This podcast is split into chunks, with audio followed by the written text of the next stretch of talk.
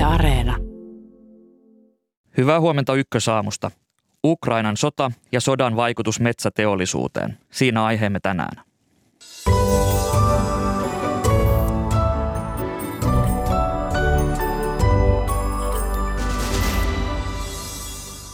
Venäjä vaati satamakaupunki Mariupolia antautumaan tähän aamun mennessä, mutta tähän ei suostuttu.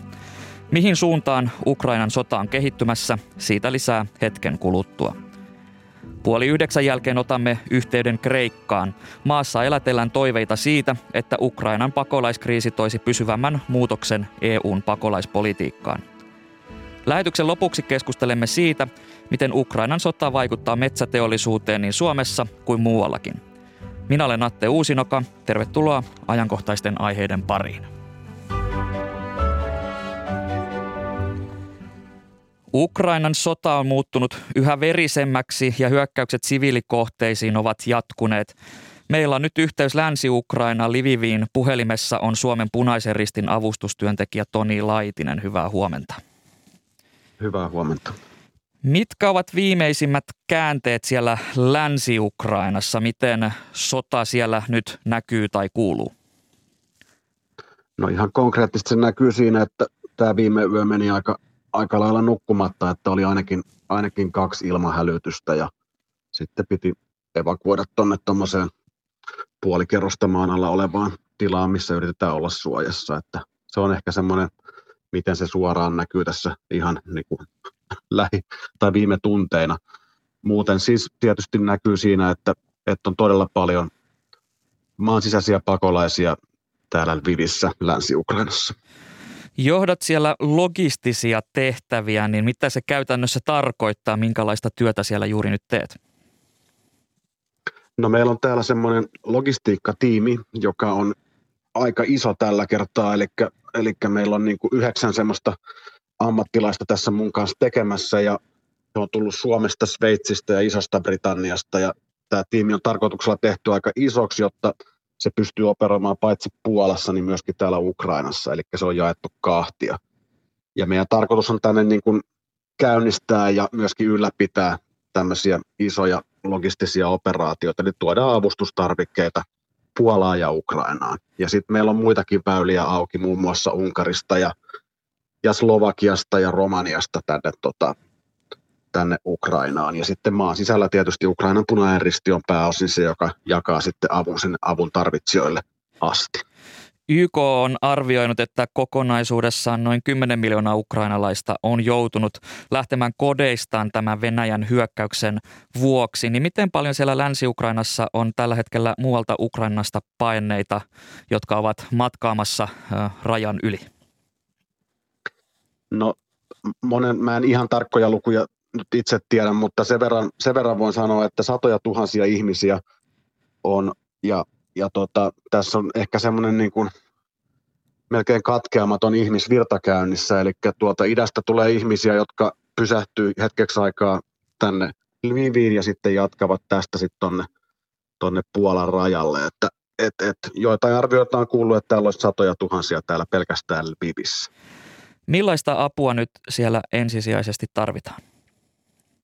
Se vaihtelee alueittain, eli näissä, näillä alueilla, missä on paljon maan sisäisiä pakolaisia tai sitten Puolassa näitä, jotka ovat poistuneet Ukrainasta, niin se liittyy paljon tämmöiseen niin kuin majoittautumiseen, eli sänkyjä, tämmöisiä telttasänkyjä ja patjoja ja peitteitä tarvitaan, koska, koska ihmisille on kehitetty erilaisia hätämajoituksia, missä voi olla sitten vaikka koulun liikuntasalissa kymmeniä ihmisiä nukkumassa. Ja sitten toisaalta taas, jos ihmiset ovat tuolla idempänä jumissa joissakin paikoissa, niin sinne viedään ihan elintarvikkeita, vettä ja myöskin sairaaloihin lääkkeitä. Miten te pystytte tällä hetkellä auttamaan kaikkia avun tarvitsijoita? No kaikkia avun tarvitsijoita voin sanoa ihan rehellisesti, että tuskin voidaan auttaa, mutta, mutta hyvin laajasti autetaan. Eli autetaan Puolassa, sitten täällä Länsi-Ukrainassa – ja meillä on myöskin ollut punaisen ristin tämmöisiä saattueita, missä on viety useita rekkoja sinne itään. Elikkä tota, ja sitten jatkuvasti myöskin ää, pakataan niin kuin pienempiä lasteja, joita viedään sitten tonne, tonne idemmäs. Eli kaikkien auttaminen on tämmöisessä sotatilanteessa valitettavasti yleensä aika mahdotonta, mutta, mutta parhaamme tehdään sen mukaan, että pystyttäisiin auttamaan pahimmassa tilanteessa olevia. Kiitokset näistä kommenteista sinne Livivin Suomen punaisen ristin avustustyöntekijä Toni Laitinen ja voimia työhön. Kiitos paljon. Jatketaan aiheella täällä studiossa. Kanssani täällä ovat tutkija Jyri Lavikainen ulkopoliittisesta instituutista. Hyvää huomenta. Huomenta. Sekä Sotataidon laitoksen johtaja Eversti Petteri Kajanmaan maanpuolustuskorkeakoulusta. Hyvää huomenta myös sinulle. Huomenta.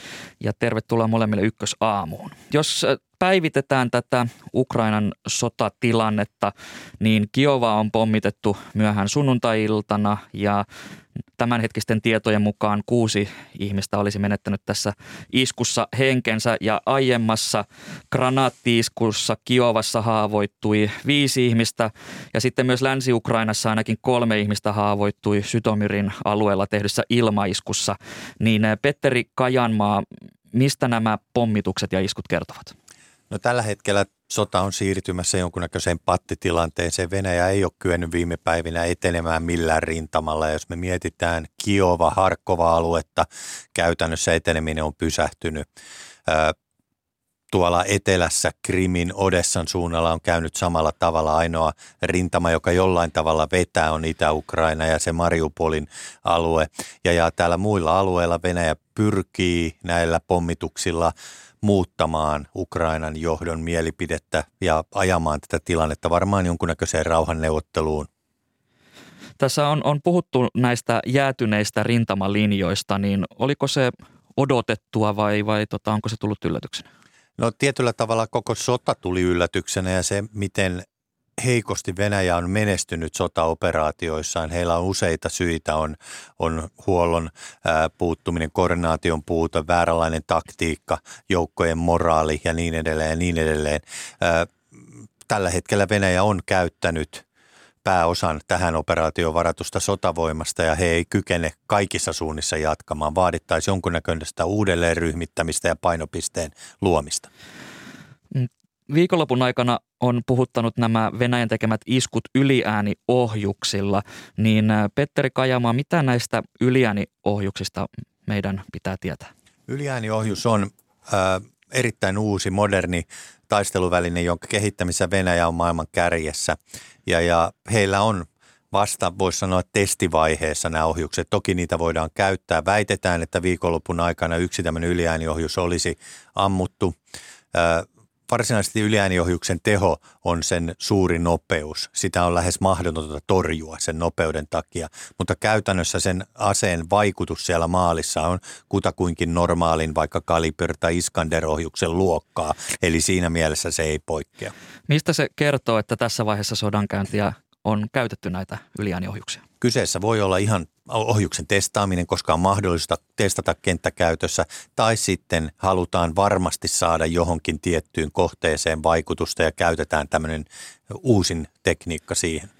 Tutkija Jyri Lavikainen, mediassa on spekuloitu siitä, että tämän yliääniohjuksen käyttö, onko se enemmän viesti lännelle vai sitten Venäjälle, niin mistä sinä näet, että tämä kertoo, että näitä yliääniohjuksia on käytetty? Niin no, onhan se toki niin, että jos lähdit Ferrarilla liikenteeseen, niin silloin olet tietoinen siitä, että se huomataan. Mutta mä sanoisin kuitenkin, että tärkeintä on silloinkin päästä paik- paikasta A paikkaan B. Tämä kyseinen ilmastolaukastava ballistinen ohjus, eli se ei varsinaisesti ole tällainen liitolaite, niin – se, sitä on nykytekniikalla mahdoton tai lähes mahdoton torjua ja sillä on hyvin pitkä kantama verrattuna näihin maasta laukastaviin verrattuna. Et on sillä niin kuin ihan, kyllä sillä hyötyä saadaan ja sitä on käytetty nyt tällaisen sodankäyntikyvyn kannalta tärkeään kohteeseen, niin kuin on puhuttu polttoaine- ja polttoainevarastoista ja sitten asevarastoista. Mutta mun mielestä silmiinpistävää tässä on se, että kyseinen ase on kehitetty oikeastaan sitä varten, että sillä iskettäisiin suuria sota-aluksia tai ohjuspuolustusjärjestelmiä vastaan. Et nyt Venäjä käyttää sitä tällaiseen kohteeseen, mikä on tavallaan tällainen perinteisempi ja normaali. Ja mä uskon, että se omalla tavallaan kuvastaa sitä, että tämä sota nyt ei ole ehkä edennyt niin kuin Venäjä on toivonut, kun se joutuu käyttämään tätä priimatavaraansa, jota sillä on hyvin vähän käytössä, joka on hyvin vahva pelote Natolle niin nyt tavallaan käytetään sitä tällaisiin kohteisiin, jotka saataisiin muillakin ohjuksilla tuhottua. Kertooko tämä siitä, että, että varastot ovat vähentyneet näissä sotatarvikkeissa vai, vai sisältyykö tähän joku viesti? No näitä ohjuksiahan joidenkin arvioiden mukaan ammuttu yhteensä jo yli tuhat kappaletta sinne. Ja Venäjällä ei tosiaan loputtomasti niitä varastoja ole. Ja se tarvitsee lisäksi niin sellaista tietynlaista reserviä luomaan pidäkettä lännelle. Mutta se, että, ne on, että siirryttäisiin tähän sen takia, koska muut varastot on tyhjentyneet, niin siihen mä en ihan usko, koska enemmänkin silloin siirryttäisiin heikompi heikompi ohjuksia ja vanhempaan tekniikkaan, että pitää käyttää sit niitä, että ne parhaat jätettäisiin jäljelle. Venäjä on jatkanut iskuja siviilikohteisiin. Viikonlopun aikana esimerkiksi Mariupolissa taidekoulu joutui iskun kohteeksi ja maan presidentti Volodymyr Zelenskin mukaan siellä olisi ollut 400 siviiliä pommisuojassa. Niin Petteri, Petteri Kajamaa, mistä nämä iskut siviilikohteisiin kertoo, että, että onko se tahallista vai jotain muuta? No se kertoo siitä, että Venäjä lisää maksimaalista painetta Ukrainaa kohtaan ja pyrkii vaikuttamaan siihen päätöksentekoon. Ja yksi keino siihen on pommittaa aiheuttaa mahdollisimman paljon kärsimystä Ukrainalle. Ja Mariupol sinänsä kohteena on, on tarpeellinen Venäjälle. Venäjän pitää saada osavoitto jollain alueella ja Mariupolissa se olisi nyt todennäköisintä saavuttaa. Silloin he saisivat Asovan meren sisämerekseen ja Krimiltä olisi avoin maayhteys Itä-Ukrainaan ja ehkä tulevaisuuden kannalta siitä olisi hyötyä. Mutta se kertoo tämän sodankäynnin muuttumisesta kulutussodaksi, jossa pyritään ää, luomaan niitä asetelmia, jolla sitten myöhemmin ehkä mentäisiin neuvottelupöytään. Tämä Mariupolin tilanne kehittyi tässä viime iltana. Venäjän puolustusministeriö vaati Mariupolin antautumista ja takarajaksi oli laitettu tämä maanantai aamu kello aamu neljältä Suomen aikaa, mutta kaupunki ei kuitenkaan antautunut tai laskenut aseitaan. Ukrainan varapääministeri kommentoi, että ei tule kuulonkaan. Niin mistä tämä Venäjän antautumisvaatimus kertoo? No juuri siitä, mitä sanoin, eli Venäjä on päättänyt, että se ottaa Mariupolin hinnalla millä hyvänsä ja he on valmiit tuhoamaan sen koko kaupungin, jotta he pystyy sitten osoittamaan voitokkuuttaan ja toisaalta sitten he saavat irti myöskin sotavoimaa toimimaan jossain muualla. Tämä on selkeää tällaista osavoiton hakemista. Jyri Lavikainen, mikä merkitys Mariupolilla on Ukrainalle? No jos ajatellaan sitä niin kuin sodan kannalta, niin yksi merkittävä merkitys on tietysti se, että silloin ne Venäjän sotajoukot on siellä eikä jossain muualla. Et jos Venäjä nyt onnistuu tässä muutaman päivän aikana vallottamaan Mariupolin ihan perinteisen taistelun keino, jossa kaupunki ei antaudu, niin silloin voidaan saada ehkä niitä joukkoja lähetetty jonnekin muualle ja sitä kautta pikkasen niin kuin tavallaan tämmöisesti hitaasti, mutta varmasti vietyä, siirrettyä sitä rintamalinjaa Ukrainalle epäedullisempaan suuntaan. Että kyllä Ukrainan intresseissä olisi jatkaa taistelua kaikkialla, missä sitä taistelua käydään ja sillä tavalla niin kuin eh, hivuttaa tai ikään kuin saada Venäjä kuluttamaan sitä voimaansa siellä ja samalla kun he saavat koko ajan apua länneltä ja kun pakotteet taas vahingoittavat Venäjää. Tämä Mariupol se, sen tilanne, sitä kaupunkia on saarrettu pitkään äh, viikkojen ajan, niin äh, miten hyvin Ukraina pystyy näillä monilla rintamilla tässä kohtaa puolustautumaan? No Mariupolissa niin varmaan tilanne alkaa olla epätoivoinen. Kaupunki on ollut saarettuna, se on vesiruoka, lämpö loppunut ja uskoisin, että myös sotilaat on aika, aika huonossa tilanteessa, siviilit ilman muuta mutta Mariupol on vain yksi pieni, pieni osa ja kyllä Ukraina kykenee tällä hetkellä taistelmaan venäläisiä vastaan nimenomaan sen takia, että taistelu on niin monella alueella ja rintamalla ja ukrainalaiset pystyy pienillä osastoilla aiheuttamaan paljon vahinkoa ja tappioita venäläisille. Ja nyt on ensimmäiset jo hieman laajemmatkin ukrainalaisten vastahyökkäykset nähty. Miten pitkään uskot, että Mariupol pysyy Ukraina hallussa? Riippuu siitä, kuinka voimakkaasti Venäjästä pommittaa. He pystyy sen päivässä kahdessa varmasti tuhoamaan halutessaan, jos he haluaa tuhota sen maan tasalle. Tämä Mariupol on, on merkittävä kaupunki myös tämän Putinin mahdollisesti tavoitteleman maakäytävän osalta, eli, eli on puhuttu siitä, että Putin haluaisi luoda tällaisen tietynlaisen käytävän Venäjän länsirajalta sinne Krimille, niin Olisiko tämä maakäytävän luominen sellainen saavutus, Jyri Lavikainen, joka riittäisi Putinille? Tää, tässä vaiheessa Venäjällä nähdään tämä asia niin, että otetaan se, mitä vaan voidaan suinkin saada. Että sitten jos neuvotellaan, niin sitten voidaan ehkä jostain luopua. Et ei siellä, tässä vaiheessa haetaan ne maksimaalisia tavoitteita siinä mielessä, että mitä, mitä suinkin voidaan ottaa. Et mä uskon kuitenkin, että jos nyt kun se sota on Venäjän kannalta mennyt hitusen paremmin siellä etelällä, etelässä, niin kyllä he saattavat yrittää pitää sen alueen pysyvästi itsellään mitä se käytännössä tarkoittaisi? Tarkoittaako se sitä, että, että niin kuin tällainen miehitysalue tulisi olemaan, vaikka tämä sota ehkä laantuisikin? No sinne esi- yksi vaihtoehto on perustaa esimerkiksi tällainen Hersonin tasavalta vähän samalla tavalla kuin Donetskin ja Luhanskin tasavallat, pilkkoa se sellaisiksi pieniksi alueiksi, jotka on kaikki muodollisesti jotenkin erillisiä Venäjästä, mutta tosiaalisesti Venäjän osia tämä Mariupol varmaan liitettäisiin ehkäpä Donetskiin siinä tapauksessa, jos se vallotettaisiin. Ja sitten yritettäisiin jotenkin esittää että, tai käyttää niitä siinä, yritettäisiin saada ne siinä rauhansopimuksessa sit pysyvästi irrotettua Ukrainasta. Ja kyllähän Venäjälläkin varmaan tällä hetkellä mietitään, että mikä on ulospääsytie tästä sodasta ja, ja, ja se, että olisi jonkunnäköinen voitto esittää kotimaassa, että saavutimme sen, mitä haimme. Nyt on Ukraina vapautettu, Itä-Ukraina on, on saanut itsenäisyyden ja luodaan juuri, mitä Jyri sanoi, näitä erillisiä tasavaltoja sinne, niin se voisi olla se keino, millä he pystyisivät selittämään sodan voittoa kotimaassa. Britannian tiedustelutietojen mukaan Venäjän joukot ovat yrittäneet päästä kohti Odessaa, niin onko Venäjän tavoitteena myös sulkea Ukraina kokonaan pois Mustalta mereltä? No Venäjä on sulkenut Ukrainan pois Mustalta mereltä laivastosaaron ansiosta. Ukrainasta ei ole yksikään alus lähtenyt muutamaan viikkoon. Ei, ei myöskään viljakuljetukset, joita sanotaan, että siellä satamissa tai merialueella seisoo. Ö, Odessan operaatio on pysähtynyt. Venäjä ei kykene siellä olevilla joukoilla tällä hetkellä Odessaa saavuttamaan ja myöskin puhuttiin maihin nousuhyökkäyksestä mereltä, niin senkin uhka oletetaan nyt olevan vähentynyt ja nämä maihin nousuun varatut sotilasosastot on käytetty maaoperaatiossa jo muualla. Miten tämä Itä- ja Etelä-Ukrainan tilanne vaikuttaa pääkaupunki Kiovan puolustamiseen? No tällä hetkellä kokonaisuudessaan Venäjä on jakanut joukkonsa – hyvin monelle eri rintamalle ja kaikki se paine on pois Kiovasta, missä, mitä muualla on ja onko sitten, Kiova on edelleen strateginen tavoite, että jos Mariupol etelä saadaan ratkaistua, kykeneekö Venäjä siirtämään lisää voimaa Kiovan suuntaan. Tällä hetkellä näyttää siltä, että ei, ei tulla näkemään Kiovan asutuskeskustaisteluja.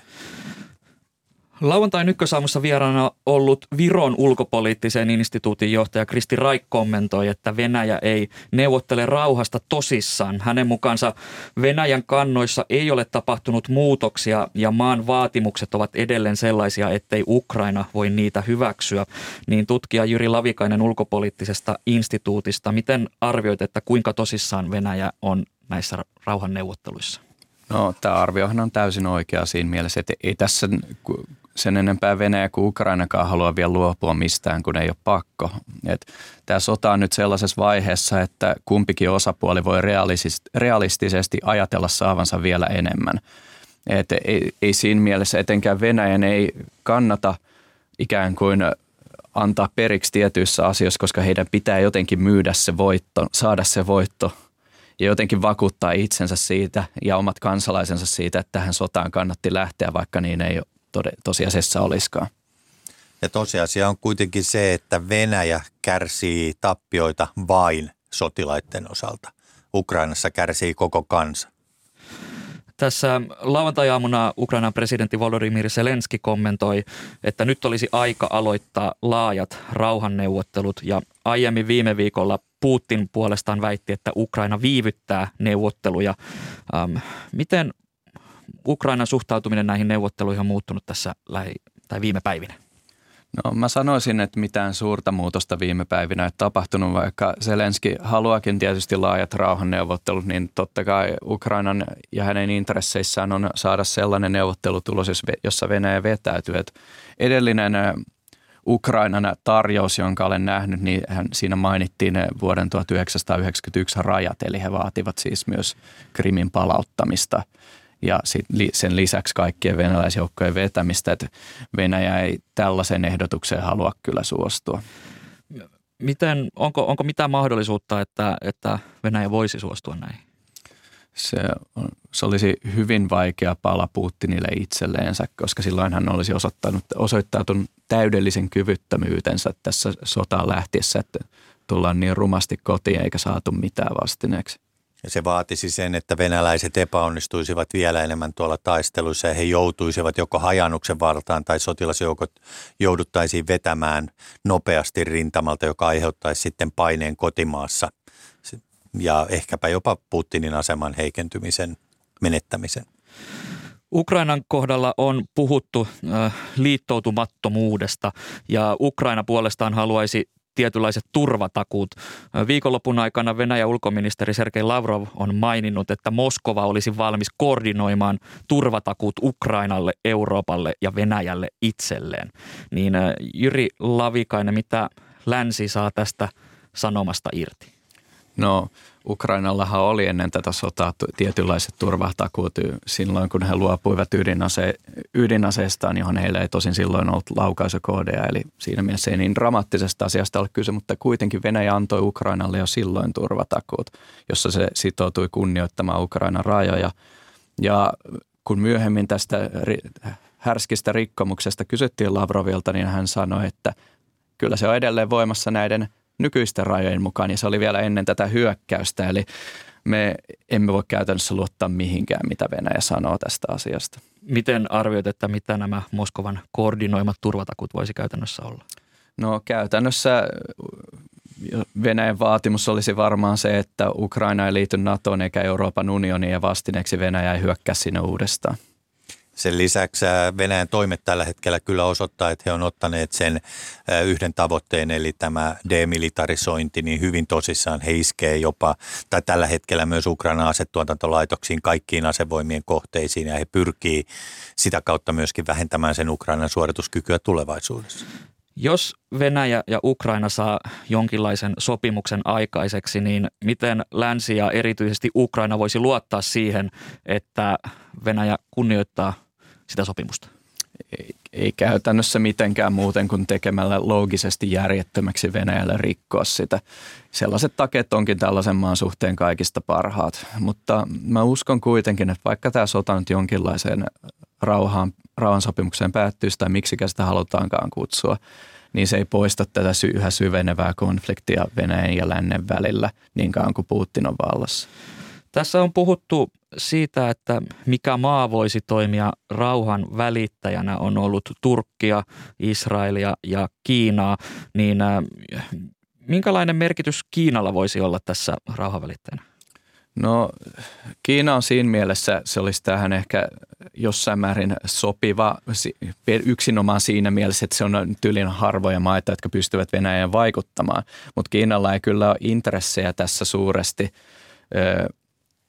auttaa Ukrainaa tai olemaan joku tasapainoinen, tasapainottava tekijä siinä välissä, vaan Kiinan intressi tässä nyt on lähinnä se, että he pitävät Venäjää pystyssä, koska he tarvitsevat Venäjää ikään kuin sitomaan Yhdysvaltojen huomiota ja estämään Yhdysvaltojen ja Euroopan unionin liitto Kiinaa vastaan. Ja kyllä taas sitten Israelin osalta, vaikka niin hyvältä tuntuisi, Israelilla on hyvät suhteet molempiin maihin, niin varmaankin Ukrainan presidentin henkilö – voisi estää sen ja myöskin se Israelin hyvät suhteet Yhdysvaltoihin, että Venäjä ei tulisi hyväksymään Israelia neuvottelusopijaksi. Jos, jos äh, jonkinlainen sopimus saadaan aikaiseksi, niin, niin mitä se tarkoittaisi näille lännen hyvinkin rajuille talouspakotteille, että jatkettaisiinko niitä vai, vai loppuisivatko ne seinään? Uskoisin, että tietyt yksittäiset hyvin rajut voitaisiin poistaa esimerkiksi ilmatilan sulkeminen venäläiskoneelta tai muu tällainen, mutta mä luulen, että osa pakotteista ja rajuistakin pakotteista saattaisi jäädä voimaan, etenkin sellaisessa tilanteessa, jossa tämä rauhansopimus ikään kuin hyödyttäisi Venäjää jotenkin. Ja on kaikkien länsimaiden strateginen etu, että Venäjä jää tässä vahvasti tappiolle. Et sen vuoksi saattaa olla, saattaa olla järkevää pitää joitakin hyvin kovia rajoituksia voimassa. Mm, Yhdysvaltain presidentti Joe Biden on tulossa Eurooppaan vierailulle, mutta hän ei ole näiden tietojen mukaan matkustamassa Ukrainaan. Yhdysvallat on antamassa Ukrainalle lisää uusia aseita ja ohjuksia ja olemme jo aiemmin nähneet, että Venäjä on tehnyt iskuja yhä lähemmäs Naton rajaa eli, eli Länsi-Ukrainaan. Niin jos nämä rauhanneuvottelut eivät etene, niin Everesti Petteri Kajamaa, minkälaiset riskit ovat sille, että, että tilanne laajenee Ukrainan ulkopuolelle? Kyllä tässä eskalaation riski on ollut koko sodan ajan olemassa ja kyllä uskon, että NATO-maat ja NATO itsessään on seuraa erittäin tarkasti ja pelkää tietyllä tavalla heidän uhkansa kuvassaan on se, että jonkunnäköinen vahinko tapahtuu, jonka takia jouduttaisiin reagoimaan. Ja, ja kyllähän tässä tietyllä tavalla NATO ja Venäjä on tanssinut hippasilla Ukrainan ympärillä koko aika. He välttävät toisiaan mahdollisimman paljon. Miten näet Venäjän kynnyksen käyttää biologista, kemiallista tai ydinasetta, koska Venäjähän on, on silläkin uhkailut? Nämä on, nämä on, tämä on se eskalaation taso, mille kukaan ei halua, että tämä sota etenisi ja valitettavasti se voi olla se vihoviimeinen keino, kun halutaan saavuttaa se Jyri mainitsema jonkinlainen voitto, niin sitä haetaan sitten äärimmäisellä teolla, mutta todennäköisyys vielä on aika pieni. Eli onko tämä Ukrainan sota nyt tietynlaisessa käännekohdassa? Tällä hetkellä ollaan käännekohdassa, ollaan pattitilanteessa, ollaan siirtymässä kulutussotaan ja, ja jos ei mitään dramaattista muutosta tapahdu, niin tullaan näkemään pitkäaikainen kulutussota. Kiitokset tästä keskustelusta Sotataidon laitoksen johtaja Eversti Petteri Kajanmaan maanpuolustuskorkeakoulusta sekä kiitokset myös tutkija Jyri Lavikaiselle ulkopoliittisesta instituutista. Kiitos.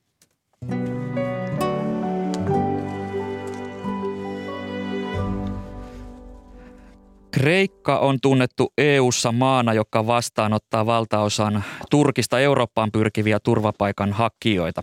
Ukrainasta on painut Kreikkaan tähän mennessä reilut 10 000 pakolaista. Ukrainan pakolaiskriisin myötä Kreikkaa elättää toiveita, että EU:ssa päästäisiin vihdoin sopuun pitkään väännetystä uudesta maahanmuutto- ja pakolaispolitiikasta. Meillä on nyt yhteys Ateenaan toimittaja Sara Saure. Hyvää huomenta. Hyvää huomenta. Mikä ukrainalaisten pakolaisten tilanne on tällä hetkellä siellä Kreikassa?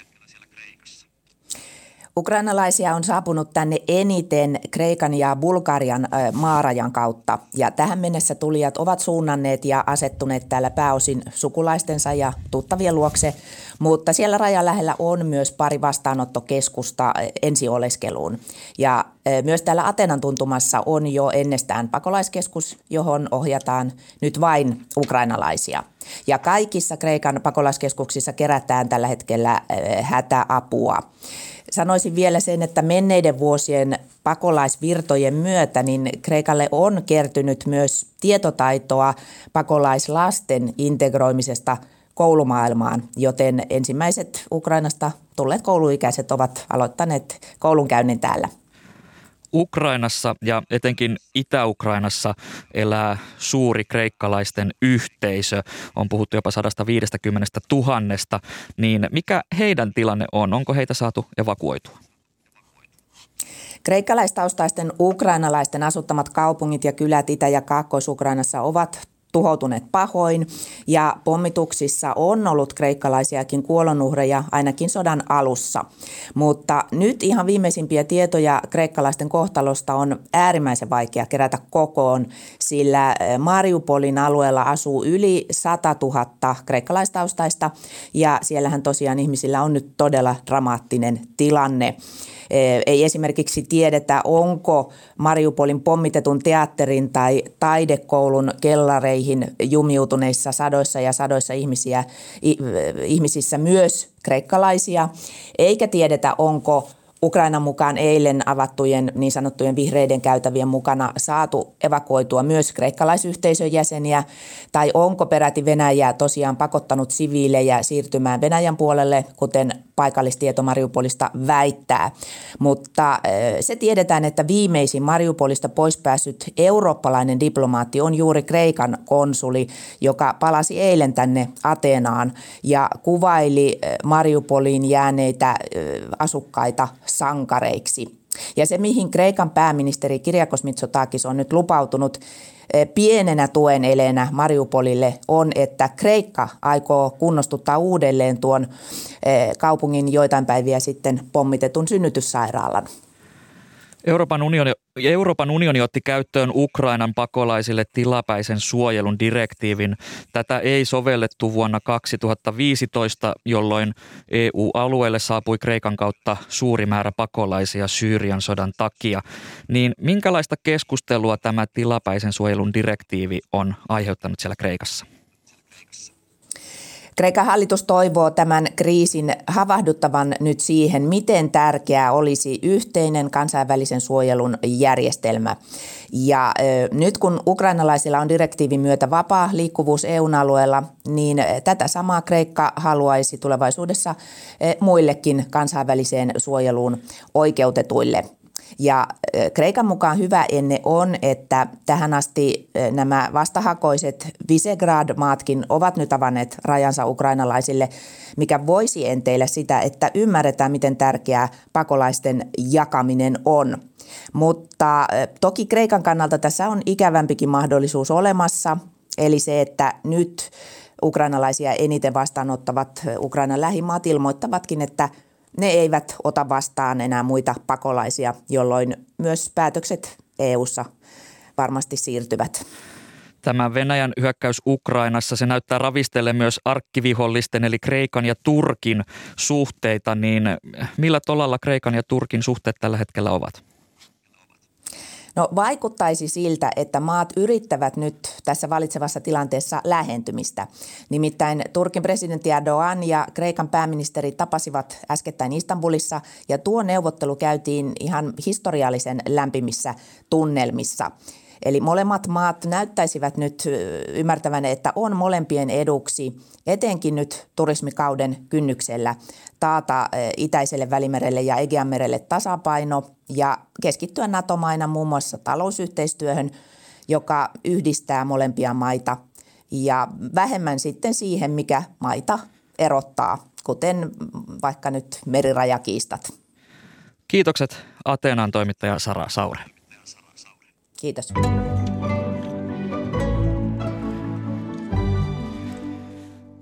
Venäjän hyökkäys Ukrainassa se vaikuttaa niin markkinatalouteen, teollisuuteen kuin ruokahuoltoonkin ympäri Eurooppaa. Mutta millaisia vaikutuksia tällä sodalla on Venäjän kanssa perinteisesti kauppaa tehneelle Suomen metsäsektorille? Tervetuloa studioon metsäjohtaja Karoliina Niemi Metsäteollisuudesta. Kiitos paljon. Sekä tutkimuspäällikkö Matlena Kniivilä Luonnonvarakeskuksesta. Kiitos. Ja hyvää huomenta teille molemmille. Venäjä ja Ukraina ovat molemmat suuria puuraaka-aineen tuottajia, niin äh, miten näiden kahden maan välinen sota vaikuttaa metsätalouteen ja raaka-aineiden virtoihin äh, maailmalla, Karolina Niemi? No kyllähän tällä on äh, raaka-aineen saatavuuden näkökulmasta äh, ha- tämä on haasteellinen tilanne ja esimerkiksi Suomen osalta meidän metsäteollisuusyritykset ovat globaaleilla markkinoilla toimivia yrityksiä ja sitten raaka-ainehuollolla on erittäin suuri vaikutus. Ja nyt sitten Venäjältä raaka-ainetta ei voi enää tuoda, niin sillä tietenkin on katse sitten, että mistä tämä korvaava raaka-aine voidaan saada. 10 prosenttia Suomen metsäteollisuuden käyttämästä puusta tuli viime vuonna Venäjältä, mutta nyt tuonti on käytännössä katkennut, niin miten helppoa se on korvata jostain muualta? No ne isoin, isoimmat haasteet tietenkin liittyvät niin sanottuun koivukuitupuuhun, jota on, on käytetty paperi- ja selluteollisuudessa, niin sen korvaaminen jollakin muulla koivulla, eli nyt katse on kotimaassa, voidaanko kotimaassa koivun saatavuutta lisätä, sitten Baltian maissa, Ruotsissa ja sitten kolmantena se, että riippuen yrityksen tuoteportfoliosta voidaanko sitä koivua korvata esimerkiksi männyllä. Eli tässä on nyt jo kullakin yrityksellä ö, käynnissä se, ne niin kuin ajatukset siitä, että millä tätä koivua voidaan korvata. Toinen on sitten hake, eli havuhake ja lehtihake, jota on käytetty sekä teollisuuden prosesseissa että myöskin energiana.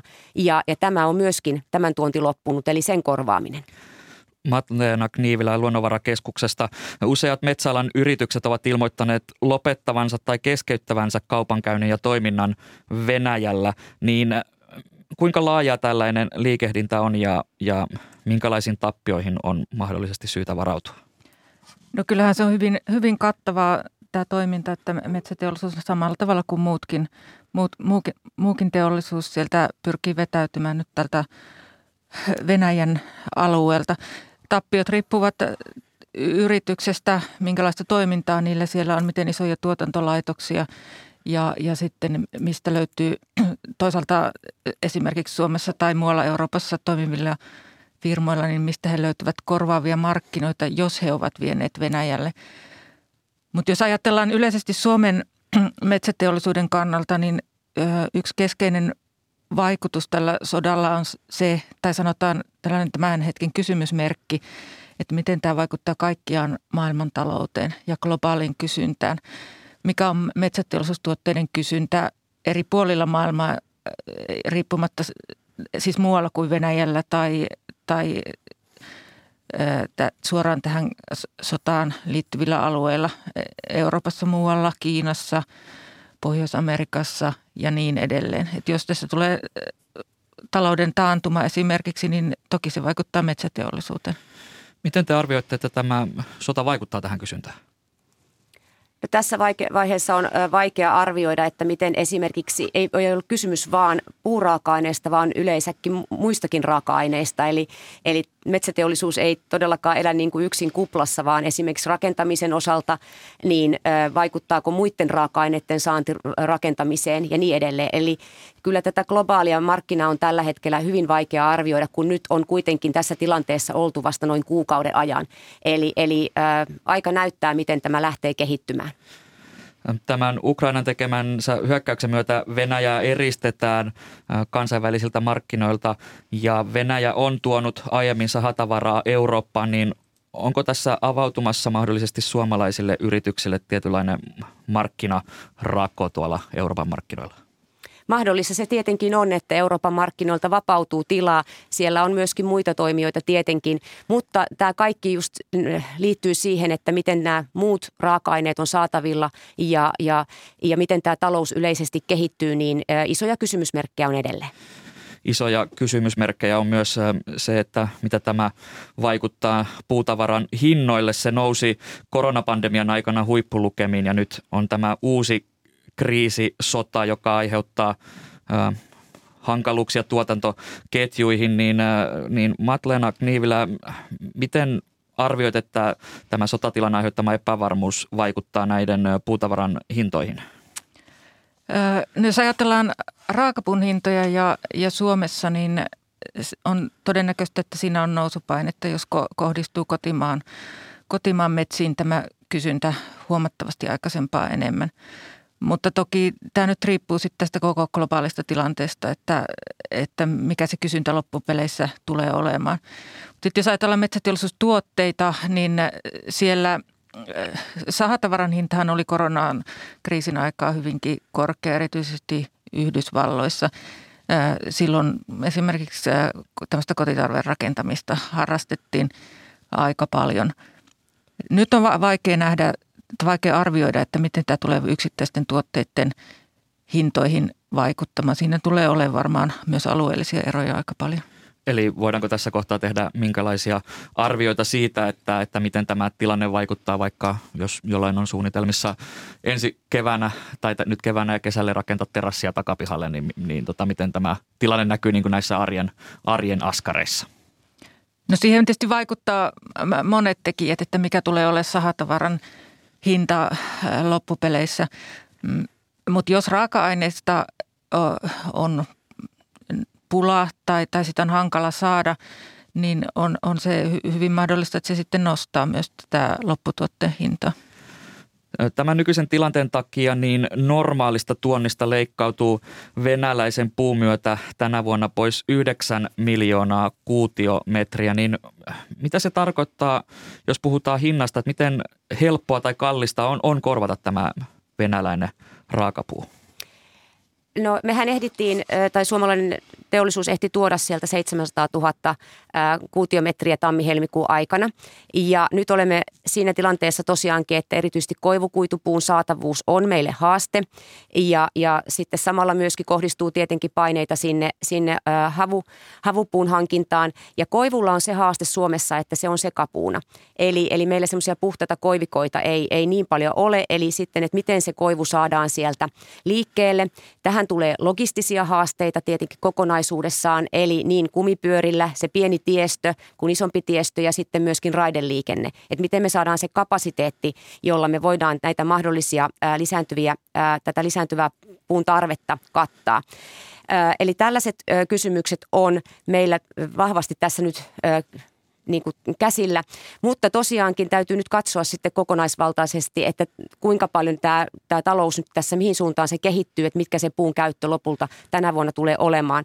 Mutta koivu on se selkeästi eh, meidän haaste, vaikka sitä koivua on kaikkien meidän nähtävillä, mutta että miten se saadaan sitten sieltä riittävästi sitä saadaan ää, käyttöön. Miten paljon Suomessa on, on sitten tätä koivua, jota voitaisiin hyödyntää metsäsektorilla?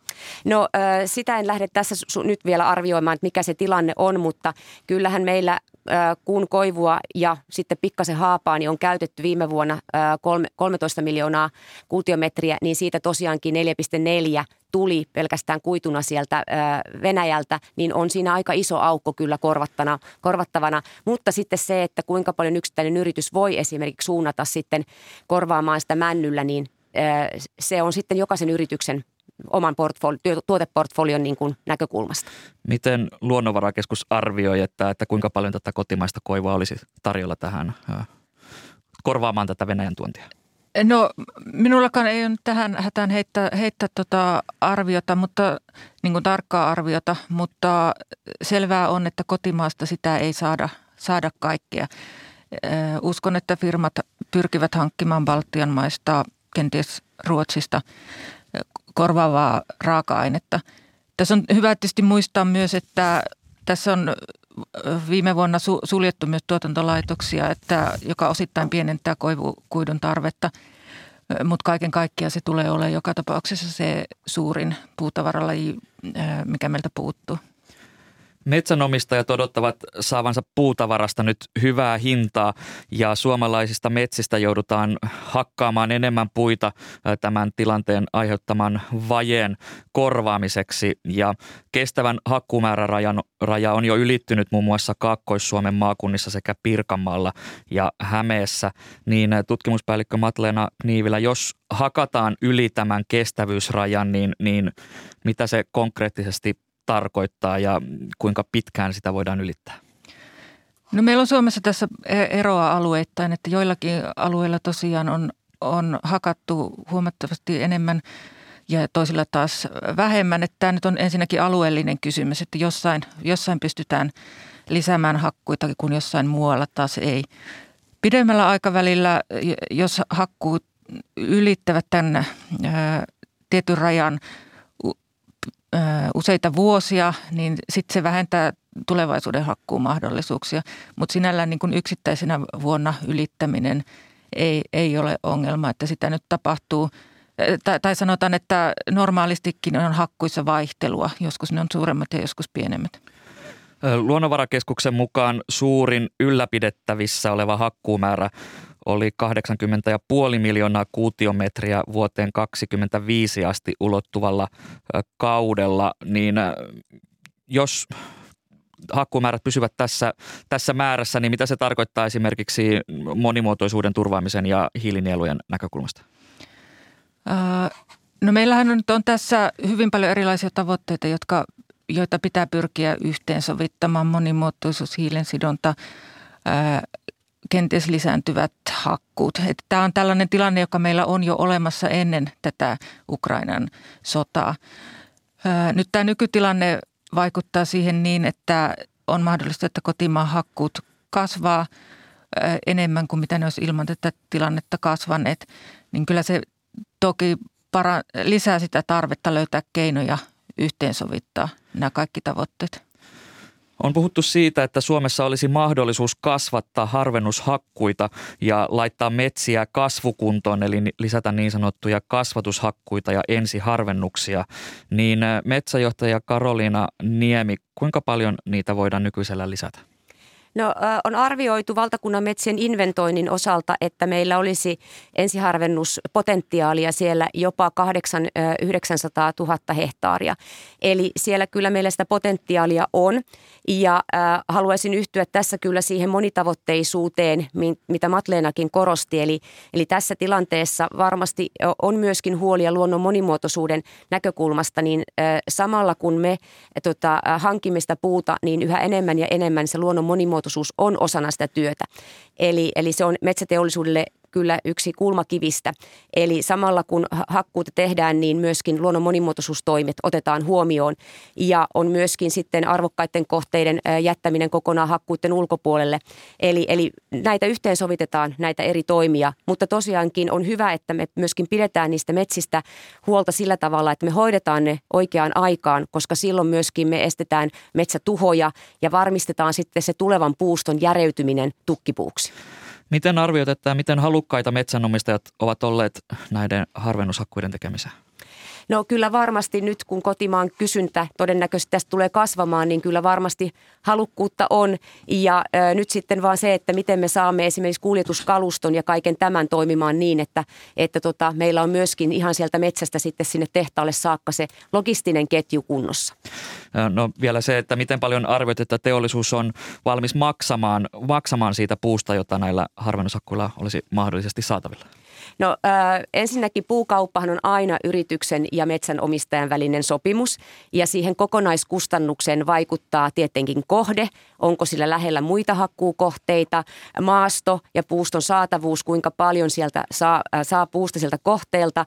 Sitten logistiset kysymykset, joista mainitsin, että se on tällä hetkellä haaste. Eli, eli tämä kokonaiskustannus on kyllä äh, iso kysymys tutkimuspäällikkö Matleena Kniivilä, vihreä siirtymä ja metsäsektoria koskeva EU-sääntely, ne olivat kestopuheenaiheita vielä viime vuoden puolella. Niin miten näiden kansainvälisten luonnon- ja ilmastosuojelemiseen liittyvien säännösten nyt käy, kun Euroopassa on käynnissä akuutti sotatilanne?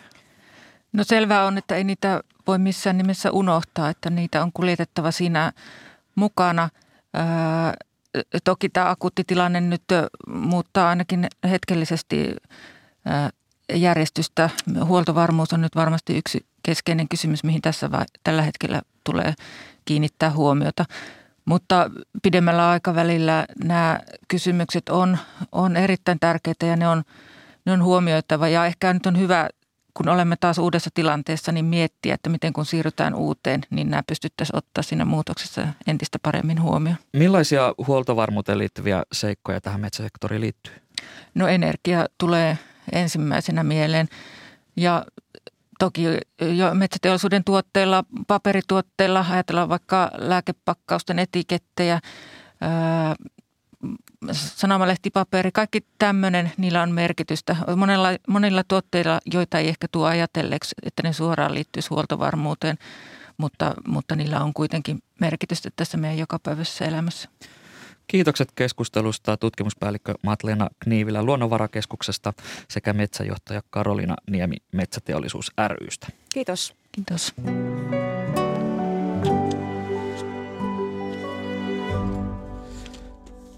Tätä lähetystä ovat kanssani tehneet toimittajat Päivi Daal sekä Veera Sinervo. Lähetyksen tuotti Hanna Juuti ja äänestä vastasi Joonatan Kotila. Tässä studiossa on nyt kanssani Yle Radio 1 kuuluttaja Jari Aula. Hyvää huomenta. Hyvää huomenta. Minkälaista ohjelmistoa kanava tarjoaa uuden viikon kunniaksi? No, muistojen boulevardi soi tuttuun tapaan – sitä on kutsuttu boomerisouksikin yhdeksän uutisten jälkeen. Täytyy myöntää, että itse kuuntelen ohjelmaa aika useinkin. Aivan varmasti. Kaikki kuuntelevat. Tietenkin. Mutta sitten historiaa Ahvenanmaasta puhutaan. Se on ollut nappula suurvaltojen pelissä. Puolen päivän jälkeen alkaa pariosainen minisarja. No sitten politiikkaradiossa rintamatilannetta Ukrainassa tarkastellaan – everstilutantti Marko Palokangas ja Suomen puolustusvoimien entinen tiedustelupäällikkö, kenraalimajuri EVP Pekka Toveri ovat tuossa lähetyksessä. Ja sotataitoja Ukrainassa sotateorioiden klassikkojen kannalta Klausevitsia ja Sun siitä kulttuuri ykkösessä 15 jälkeen Marko Palokangas ja ja professori Matti Nojonen, everstilutantti sotilasprofessori oli tuo Palokangas, niin he ovat studiossa. Eli kanavalla kannattaa pysyä myös ykkösaamunkin jälkeen. Tässä oli viikon ensimmäinen ykkösaamu ja huomenna taas ykkösaamu vuorossa kello 10 yli kahdeksan. Minä olen Atte Uusinoka ja toivotan teille mukavaa alkavaa viikkoa.